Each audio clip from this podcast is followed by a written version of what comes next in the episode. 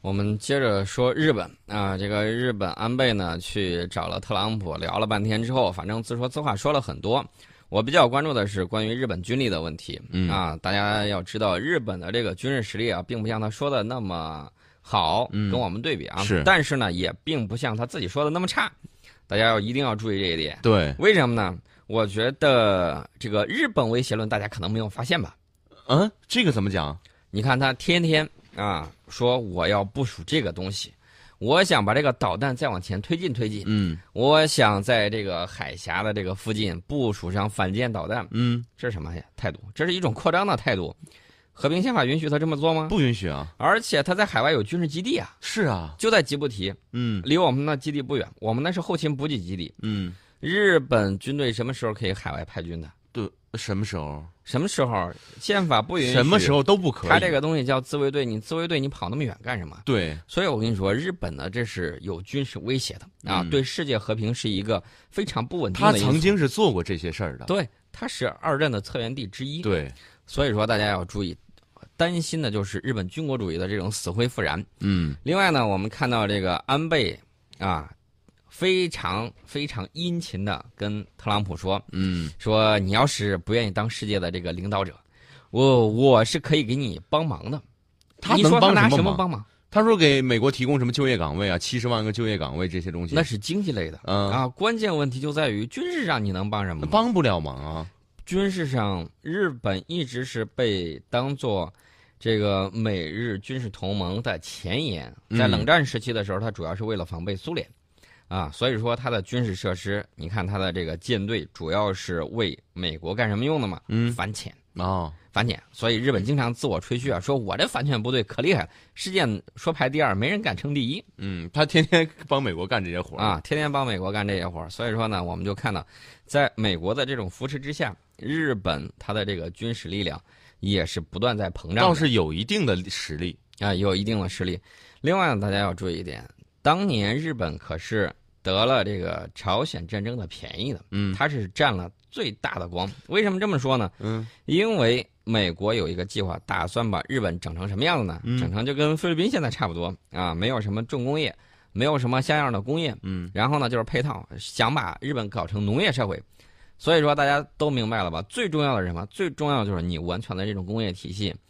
我们当年跟对方打仗，包括抗日战争，为什么拖了那么久，打了那么长时间，就是因为我们的武器装备不如对手，对，这个是一个很大的原因。当存在代差的时候，你就付要付出巨大的人力牺牲。而且我们的工业体系也生产不出来那么多先进的装备，也我们补给不上。我们当时就没有工业体系，嗯没有都是零星的这种轻工业呀、啊。当小年作坊，清朝的时候还能嗯造这个大炮，等到到民国的时候，基本上这个活儿已经很难做得出来了。大炮啊，大炮，小口径的还是可以那的。为什么时间时代在发展，反而做不出来了？那所谓的那种黄金十年，发展轻工业去了，然后嗯这些东西慢慢都荒废了，这就是历史的情况。所以说，为什么我们等到啊抗日战争的时候，为什么打得那么艰苦，跟这个也有很大的原因。呃，除此之外，我们还要看到，现在很多人喊着去工业化，有的时候以环保之名，有的时候嗯以各种各样的方式。呃，重污染企业确确实实需要加强管理。嗯然后呢，有一些你要注意淘汰这种落后落后产能这是必须的。嗯但是呢，大家也要注意到，防止矫枉过正啊，防止这些。呃，那么日本呢，当时因为借助朝鲜半岛的这个局势啊、美国说，哎，我需要就近补给，所以说呢，允许日本生产这个军工，生产一些美国军需品，所以呢，它的这个经济借助朝鲜战争迅速的恢复了，这是一个很大的一个情况。然后呢，它作为当年这个反苏的这个前线，呃，美国对它开放了自己的国内市场。嗯，这也是安倍这次在跟特朗普会面的时候说：“哎呀，说这个，呃，日本市场没有壁垒，没有壁垒吗？那能不能让美国牛肉还有美国大米畅销日本呢？你敢不敢？不敢不敢敢？他估我估计他不敢。嗯然后呢，这个安倍呢，为了寻求特朗普的这个理解啊，说这个德国企业的广告啊，说你看看他们在这儿折腾是吧？嗯日本市场就没有壁垒。你比如说丰田车啊，跟美国三巨头相比，更多在进行这个当地的这种采购，指的是美国啊。嗯呃，这说了半天，特朗普就说了一句话，说日本车不错，啊就就这一句话就这一句话。啊， 呃，他那什么心情？我给你吹了这么半天，你就说不错， 不啊，错，嗯说不错。然后关于这个日美的这个自由贸易协定，大家发现没有？TPP 现在是完蛋了对，啊，特朗普签了个字儿，去掉吧，嗯，不要安。倍现在也不喊了，那么现在安倍也还想喊，还还想还想喊喊，但他说喊的声音越来越小，喊不动了大呀。家记得不记得？就不与不久的不久之前，嗯，他就喊了一嗓子，说这个我们跟新加坡一块儿是把这个 TPP 弄好。老大，你想回来的时候还可以继续好做牛头把交啊易。 呃，老大说你谁回去啊呀？真是不把这个村长当那个嗯当干什部么啊当干部， 不能这个样子。嗯，呃，营长说我还是地球村的村长，还有这样的这种想法。嗯现在没有轮到你们小弟替我打算的这个时候，对，说不要就是不要。嗯我说不玩，你小弟就要听话，你要跟着我不玩。对，那么美国现在他想做什么呢？嗯，他要推动条件更加苛刻的双边自由贸易协定，这个简称叫 FTA。嗯，双边现在是要玩这个自由贸易协定。他的意思就是，嗯你一大片儿绑捆绑起来去谈太麻烦，嗯，咱们这个样子双边谈，比如说美国跟日本，嗯，咱俩谈，呃，咱俩谈的时候就没有那些小弟啊、哦给你帮腔了，咱俩谈的时候我说什么咱就谈什么，对。然后呢当然？嗯，当然，美国如果跟日本谈，那是这个条件就很苛刻了。对啊，啊，没有其他的这个盟友，你想想，他本来是谈的对一帮子人，嗯对一帮子人的时候，美国说我呃让点力，啊，嗯，哥儿几个加入我这个朋友圈，我发红包。无非是想拧成一股绳。现在两边谈的话，啊一帮啊那就子是小弟说：“大哥，你发的红包小了，我们不干。嗯”现在美国说：“得了，炸群了，我不跟你玩这个。嗯”然后就变成了什么？呃，比如说吴楠，嗯咱俩单独谈，我给你发红包，嗯，但是你有条件的，我你必须得入我的群啊，必须给我加好友，我才给你发红包。你要不加好友的话，那就不行。你加了好友之加了后，好友，好友好歹有个你的红朋包友圈必须得让我看，必须得让我看。啊，你给谁发了红包，你得让我知道。对你必须得让我知道你的信息，啊不然的话不给你发。这就是漫天要价，还不允许你就地还 钱，是吧？所以日方呢对此表示很为难呢、嗯因为在这个日美首脑联合声明起草阶段，美方曾经要求把力争签订日美 FTA 的这个表述写入声明。嗯，日方说这这这这这个事儿弄不了，怎么弄不了呢？你不是说这个市场没有壁垒吗？怎么这个事儿又弄不了了？对，日方最后这个我们看到这个修改成什么呢？将就双边框架展开讨论讨论啊啊，开始讨论了。啊，多名日美关系人士就透露这个消息，这也是特朗普政府首次围绕日美 FTA 提出个别要求嗯，啊，你必须得如何如何，别给我说你说我这个丰田这车个在美国工厂设工厂了，然后又在美国采购东西了，别给我扯这个，嗯，老老实实的就给我签协议，嗯不签协议的话那是不行的。这一招是真狠呐！我给你发了红包之后，哎，你是不是还有一些朋友啊？来来来，给我介绍介绍，加个好友，我也给他们发红包。安倍心里头也很苦。关于这个日美自贸协定呢，嗯，安倍透露出会谈说，并未提出具体要求，仅表示希望就包括怎样的机制最为理想在内进行讨论。他说，呃其实嗯，外交，呃，外交的这个语言进行讨论，其实就是你说你的，我说我的，对哎没有达成一致。他说有益国家利益就好，否则就不推进谈判嗯，啊。这等于说是给画了一条杠杠。他说这一点十分明确。呃，然后呢，安倍还就排除美国的 TPP，表示将灵活考虑什么是最好的做法。啊，现在开始考。你想当老嗯大？他一肯定是想的，但是他没这个实力，美国也不会允许。对呃，吧咱就不说别的，我就给你举这么几样，嗯一个是大米，一个是猪肉，还有一个是牛肉。啊，这个农产品市场开放问题，呃，将来你肯定会遭遇美国提出的严厉要求。特朗普是做生意出身的，嗯，水平那是相当高的。你对看他谈判，所以说呢，日本政府希望避免让呃这个市场开放程度超过 TPP 达成的这个协议，能否坚守这个是个未知数，嗯，绝对是一个未知数。我觉得他不用操这个心。我想问一个问题：嗯，福岛核电站还有多危险？有朋友互动啊，子乔说，印度一箭一百零四星成功了，卫星真的有用吗？一个公司就有八十八颗，是凑数吗？这个呢，我们还要给印度点个赞。为啊什么要点个赞呢？终于创世界纪录了。对啊，真的呀，很不确容易实的。不容易。但是我给大家说一下这个卫星的这个重量啊，嗯一说重量，估计大家都该乐了。我先给大家提个问题啊，嗯，现在中学体育考试的时候还测铅球吗？现在很少了。啊，这个铅球有三公斤的，有五公斤的，，嗯对多大个儿大家心里都很清楚。对，反正啊一个手能握过来。中学生嗯三公斤铅球，一只手就能握过来。嗯呃，那么它的这个一百零四星里头有一颗，嗯，大概是七百多公斤，七百多公斤就是呃，嗯七百多公斤一颗，剩下的这一堆嗯还有一百零三颗，总共大概是六百多公斤。一个七百多公斤，然后剩下的一百零三颗是六百多公斤，就是剩下的一百零三颗是一百多个铅球，呃，差类不多是似这这么大，个一概百念。多个这么大，大概有多？大吧？你说它有人嗯网上说、说有土豆那么大，我觉得这个是小看人家了。对，但是我告诉大家，绝对不会有包菜大嗯，是，啊！就这么大的卫星，你说上去有什么用？我给大家说一下，嗯，我见过多了。为什么见过多了呢？我在这个珠海航展上嗯，见我们中学生，真的是中学生的中学那生颗啊卫星，大概有多大吧？都要比篮球还要大。中学生的实验卫星，嗯，呃，它这个还没有包菜大，嗯。